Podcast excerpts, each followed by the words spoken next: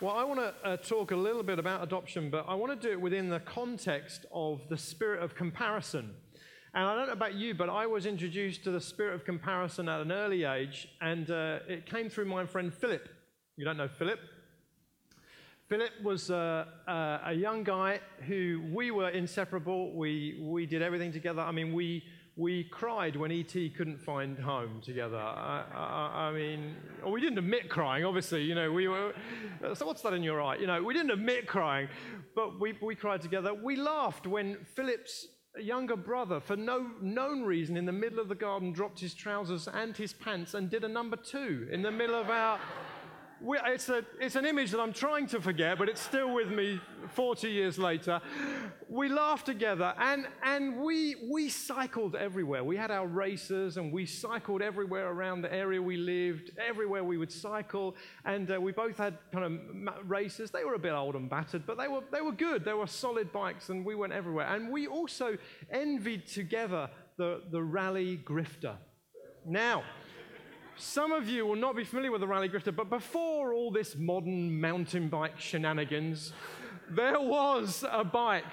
When there were just racers and those other bikes with the basket on the front, I mean, who wanted one of them? I know, ladies, sorry, no disrespect, but when there were just those two bikes, there came into being a creation so ingenious and so beautiful that no man had comprehended it before. It was called the Raleigh Grifter. The frame was shiny, the, the, the, the handlebars were upright and manly. the tires were studded. I mean, who'd thought of that before? On a bike, of all things. And we love the Raleigh Grifter, but particularly for one feature it had wing mirrors. The first edition had chrome wing mirrors. When you were on your grifter, you did not need to look behind like those other losers. No, you just looked in your wing mirrors and you were on a grifter. And everyone knew it. Now, one day, Philip phoned me and said, Could he come over? I sensed a little bit of excitement in his voice, more than normal perhaps. And I said, Yeah, sure. So he was coming over, and I looked out of my front window down the, the drive, uh, down the, the road that was opposite our house, and I saw Philip coming. And then suddenly I saw something that made my heart sink. I saw a glint above the handlebar, and it could only mean one thing. I, and first I was in denial. Surely not, surely not. But as it got closer, I realized it was true. Philip, for Christmas, had received a Raleigh Grifter. And the spirit of comparison was born right there in my heart. As I looked at my fairly old racer and Philip's Raleigh Grifter, and I realized I was jealous of the grifter. The spirit of comparison comes in at a young age, doesn't it? The spirit of comparison affects us in every area. I, w- I went to the gym a few months ago, and as I went in, the, the weights machine uh, has these kind of levels, and you put your pin in as to wh- wh- what weight you want to lift. And this machine that I always go to, I, I have always set on the same uh, weight. And uh, I went in, and a guy got off just as I arrived at the machine, and the pin was way lower than I'd ever put it. And I looked around, and I thought to myself, Am I moving that pin? I am not moving that pin. that pin is staying right where it is, and I'm lifting that weight. So I got on there, checking no one was watching, and I gave it my all. Yeah! And it did move a, a fraction. it might have been the it might have been the, the, the, flex in the machinery. I'm not sure, but it certainly certainly moved. Spirit of comparison, ladies. You haven't seen a friend for a long time. She arrives, and in the top three things that come into your mind, maybe not number one, maybe not number two, but certainly number three, has she lost weight? Come on, don't deny it. It's in there. Has she lost weight? And it can go one of three ways. One of three ways is how it can go. If you have lost weight since you last saw her and she has lost weight, you are both, it's great to see you. You look great. No, you look great. We both look great. And you embrace, and it's a wonderful reunion. Yes? It could go another way, not quite as good, which is where you have lost weight and she has gained weight. And then you say, Jesus, it's great to see you. You look so good. And you say, And how are you? am I right or am I right? Or the worst scenario is this where she has lost weight and you have gained weight. No, it's the nightmare. No, this is not how I wanted to go. And of course, if she's come over to dinner, what do you say? Well, have a slice of cheesecake, why won't you? I've, I've been cooking this all day. You must, you must, I insist. It's the spirit of comparison, isn't it? It is alive in our hearts. Alive and well. What does the Bible have to say? Paul, uh, Phil read at the beginning Ephesians chapter 1, slightly different translation. All praise to God, the Father of our Lord Jesus Christ, who has blessed us with every spiritual blessing in the heavenly realms, because we are united with Christ. Even before he made the world, God loved us and chose us in Christ to be holy and without fault in his eyes. God decided in advance to adopt us into his own family by bringing us to himself through Jesus Christ. This is what he wanted to do, and it gave him great pleasure. So we praise God for the glorious grace he has poured out on us who belong to his dear Son. He is so rich in kindness and grace that he purchased our freedom with the blood of his Son and forgave our sins. He, show- he showered his kindness on us, along with all wisdom and understanding. God has now revealed to us his mysterious plan regarding Christ, a plan to fulfill his own good pleasure. And this is the plan. At the right time, he will bring everything under the authority of Christ, everything in heaven and on earth.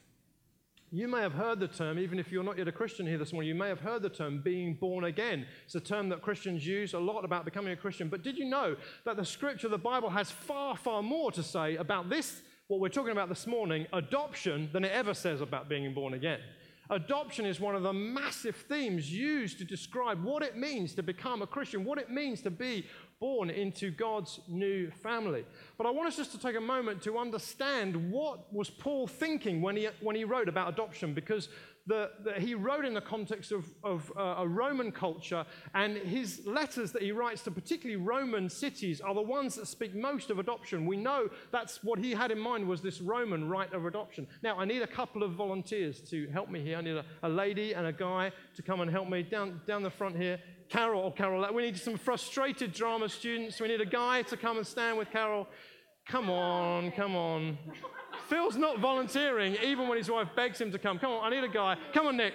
Oh, on, I'm here now. Oh, I Nick, I still need you. I still need you. So here we have Phyllis and Carolus. Now, I know what you're thinking. This is Rome. This is 50 BC. We are missing something. And that's exactly what I thought this morning at 8:30 when I said to Steve, "I need five togas." I asked Steve for five togas, and he came up with this, which I think you know could try harder. Come on, five togas. So this is the best we've got for togas. Okay. So Carolus, if you can put that put that on as a, a kind of toga, is that, is that okay? At least it kind of helps us with the with the scene. Have we got more? To- oh, we got some more togas down there. Okay, Phyllis, you'll need a, a toga as well. Okay, so are you there? Are you right back in there? You're Rome, you're 50 BC, you're Phyllis, you're Carolus, you're. Okay, we're there. Thank you, Phil. Very good. Okay, very good, yes. Yeah, okay, keep the day job, but that's good. So, now, so Phyllis and Carolus, they are a lovely, lovely couple, aren't they? Aren't they just lovely? They're just lovely. And, but, but the, all right, all right. okay, right, yeah, that's good. The problem is, though, that they have tried, and Lauren and Sam, forgive us for this, but they have tried and tried to have children, and they cannot. They cannot have any children. Now, the problem is they have everything. They have the, the pool, they have the cherub kind of statue things, they have the pillars, they have the lot, but they have no kids. They have no one who can inherit from them. What do they do? What they would do is this they have a slave. who also needs a toga. See if you can do a better job with that, uh, Nick. Uh, they, have a, they have a slave, and he has a fine, upstanding son. Son. So their, their, their slave uh, will, we'll call you Nicholas us, us, has a fine up. I need a volunteer. I need a fine, upstanding uh, specimen of a, of a son. Come on, out you come. Come on. Come on. No one's no one's volunteering here. Come on, Matt. Now, Matt, Matt, Mattus, stay with me, is Nicholas's is fine son. And what he needs a toga. Sorry, you're right. He needs a toga. Yeah, he needs a toga. what would happen is that Phyllis and Carolus would approach Nicholas and would say, well, I wish you'd picked a different name, would say, will you, will you allow us to adopt your son? You might think, well, why, why would Nicholas adopt Mattus out? Now, the thing is this Nicholas has been a slave all his life, and his father was a slave, and his grandfather was a slave. There is no escape for anyone from this family line until something like this happens. And so, actually, this is the most loving thing to do. Now, he has got a fine specimen of a son, I think you'll agree. He is, he is muscular. Come on, Matt. Yeah. He's got great teeth. Come on, Matt. Yeah. He's a fine specimen. So they would see his son and think, this is the kind of guy we want to inherit our fortune. And so what they would all, they would all go down to the magistrate with a third party. A th- Marco, us. now, they didn't all end in us, I don't think. So, what would happen is that at the magistrates, Nicholas would, would sell Mattus to Marcos. Sell him. Sell him, agree a good price. He's a fine, say Marcus would, would, yep, very good. And then he would buy him back. You'd buy him back. You were shocked then, weren't you? Really getting into this. It's like you're living this. And then he would sell him again. And then he would buy him back again. Oh, you're really loving this, aren't you? And then he would sell him for a third time. Yeah. and then he would buy him back. Now, the reason for all this shenanigans is this that there was a Roman law which said to stop fathers doing this with their boys, because often when they were destitute, the only thing they had that was worth anything was their kids. So they would sell their kids to other people and then buy them back when they got out of debt. To stop that happening over and over again, I mean, I mean how are you feeling, Mattis? It's not a good feeling, is it? No, it's gutted. And to stop that happening, there was a Roman law that said if you sold your son three times, you no longer had any authority or rights over him whatsoever he was free from your parental control. Mattis, you are free from the des- desperate control of your father. And then he was free to be adopted into another family and welcomed into the family of Phyllis. Come on. Let's have a little, little group hug here, a little family hug. Come on, Carolus. Greet him like your long lost son. And he was free now to be adopted and to inherit their entire estate as if he were a natural born son. Let's thank our Roman citizens.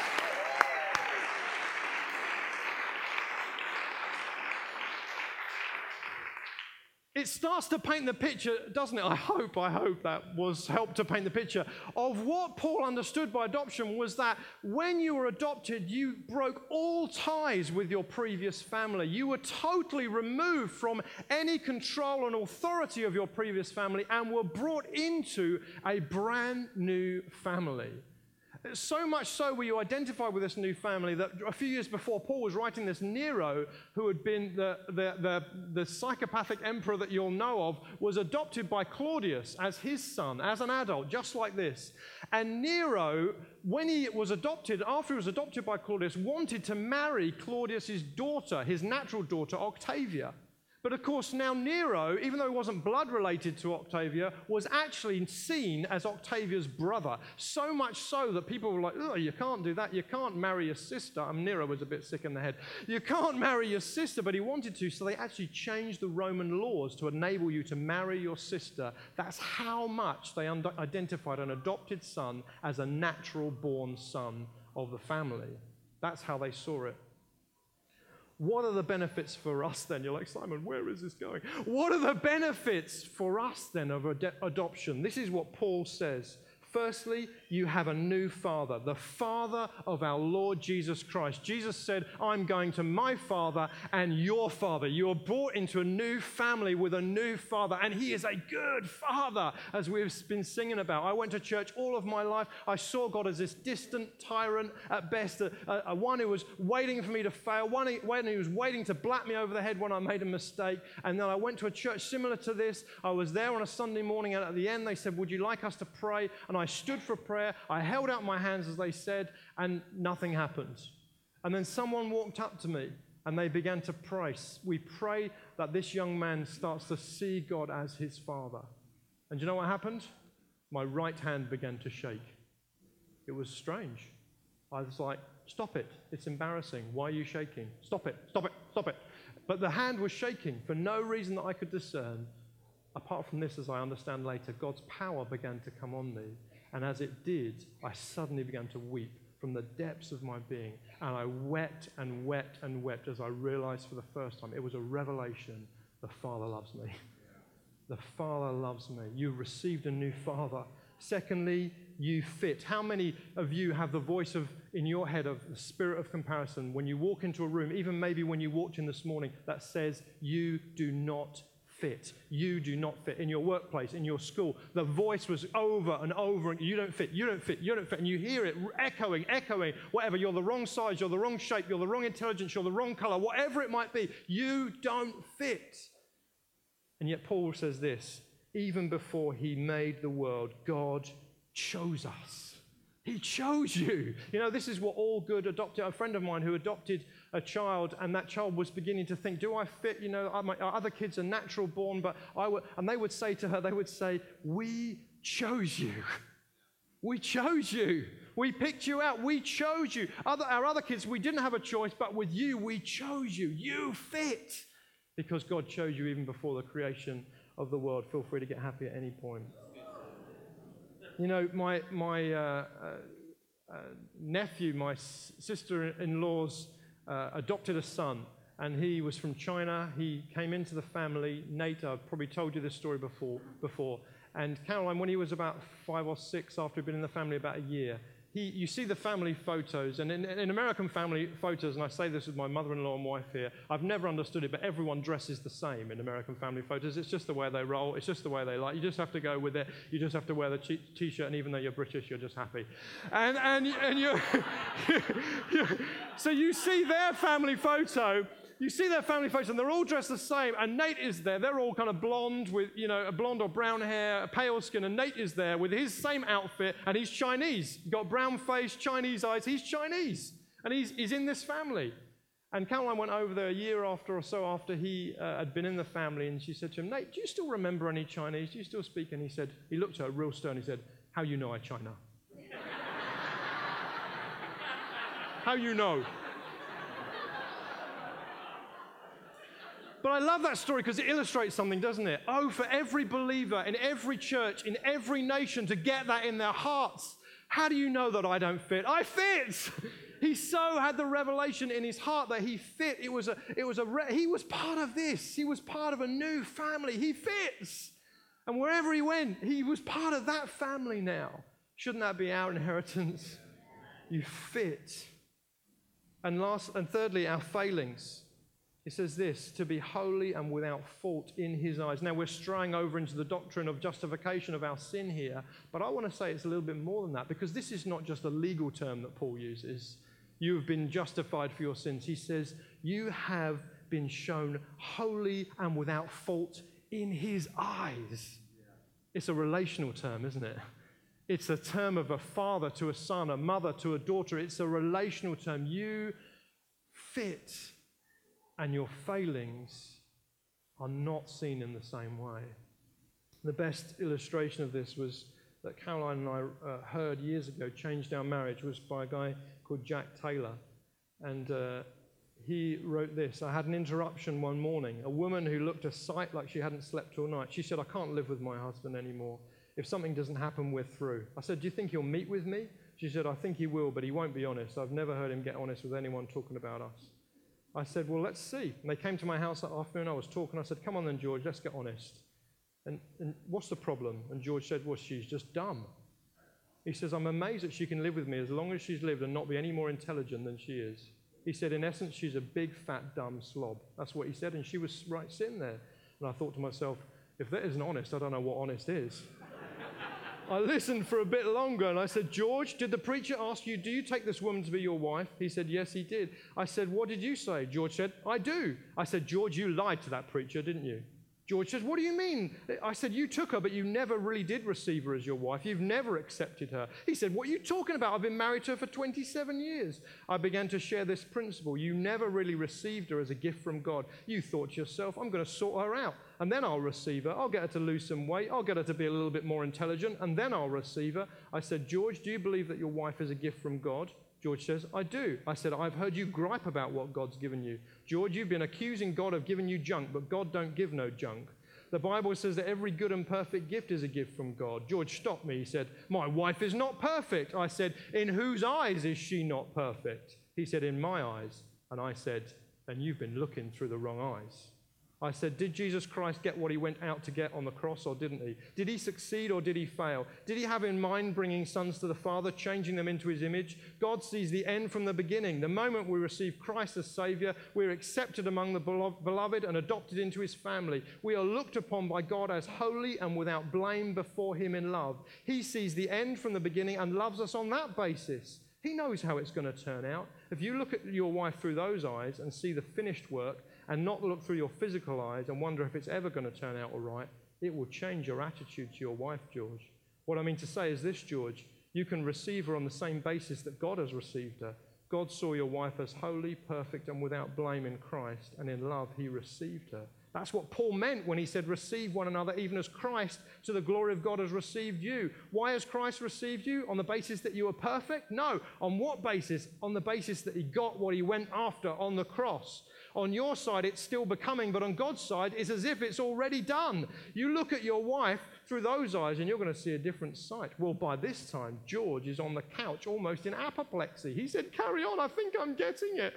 I said, The fact is, George, if she's God's gift to you, she's perfect for you. She's so perfect that even her so called imperfections are perfectly designed by God to work on your imperfections and yours on hers. George cried out, Why hasn't someone told me this before? I said, I've only just found out myself. I said, George, are you willing to receive your wife as a gift from God? He said, I am. I said to his wife, You rejected him on the basis that he rejected you. Would you be willing to receive him? She said, I will. Their marriage was transformed from that moment. Will you allow God to receive you with all your failings so that you can go out and receive others on the same understanding. Caroline and I had a night one time when we sat down after hearing that and looked each other in the eye and we received one another. Not based on how we could change each, uh, each other, but on the same basis that we had been received in Christ. It affects our family. God decided in advance to adopt us into his own family. It affects our favor. This is what he wanted. It gave him great pleasure. The glorious grace he has poured out on us. Have you noticed that? That sometimes you look around and you see people and you think, God, they've got more favor than me. I was reading about a couple last year. They won the lottery three times in a month. They won a million dollars. A few days later, they did a scratch card and won $50,000. And two weeks later, they did the lottery again and won for a third time and won another million dollars in a month. The spirit of comparison makes you look around and think they've got more favor, they've got more favor, they've got more favor. But it's a lie. Because Paul says this he says, This is what he wanted. It gave him great pleasure. The glorious grace he has poured out on us. You can't get more favor than having the God of the universe pleased with you. With the God of the universe pouring his grace, His undeserved favor on you. You cannot get more favor than that. You cannot get more favor than that. It affects our face value. Notice that. He purchased our freedom with the blood of His Son. All the time we have these voices saying, You're of lower value, you're less intelligent, you're not as good looking, you're not as wealthy, you're not this, you're basically what it's summed up as you are of lower value. When that voice comes to you, I want you to give it two fingers. The, the, the, Christ, the Christian two fingers.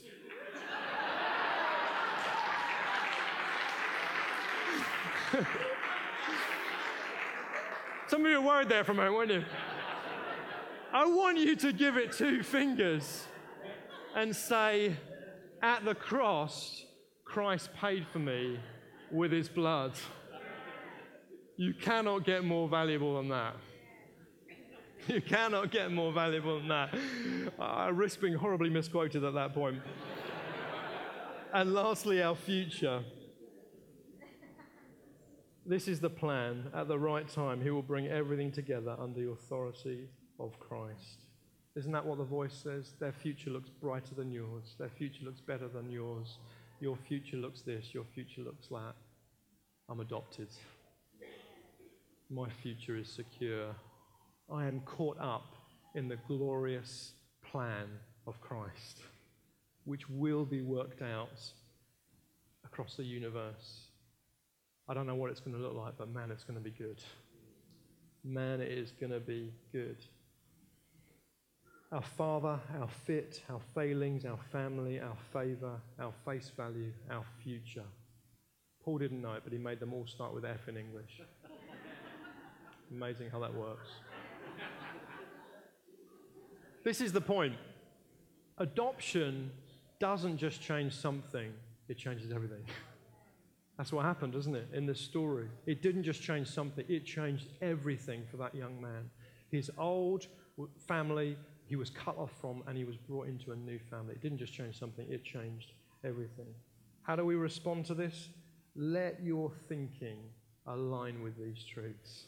When that voice of the spirit of comparison comes to you, you give it two fingers of the cross and you remind that voice of the truth of who you are now in this new family. If you're not yet a believer, then this is a great opportunity for you to come into that family. It's easy. There's nothing you have to do. Christianity is not a great big do, it's a great big done. It's already done. It's already done. Christ has paid. If you confess with your mouth that Jesus is Lord and believe in your heart that God raised him from the dead, you will be saved. That's the entrance to this family. That's the price. It's already been paid. Secondly, receive others in the same way that you have been received. You know, for those who work on the project, that's the, the one-on-one for working with the homeless, some of those who've been most uh, battered by life, is to see them through the eyes of who they, they are. Even though many of them aren't believers, when we meet them, we see them through the eyes of who God made them to be, and we treat them accordingly, and it changes their lives. Oh, that we could all treat one another like that. Isn't it sometimes easier to treat the, the, the, poorest in that way, but not our brothers and sisters sitting next to us? Not our own spouses, not our own kids. But oh, we can talk to one another and treat one another and build family on that basis, that we receive one another. It doesn't mean we don't challenge, it doesn't mean that we don't confront, but what it means is that it comes from a heart of, you're better than this.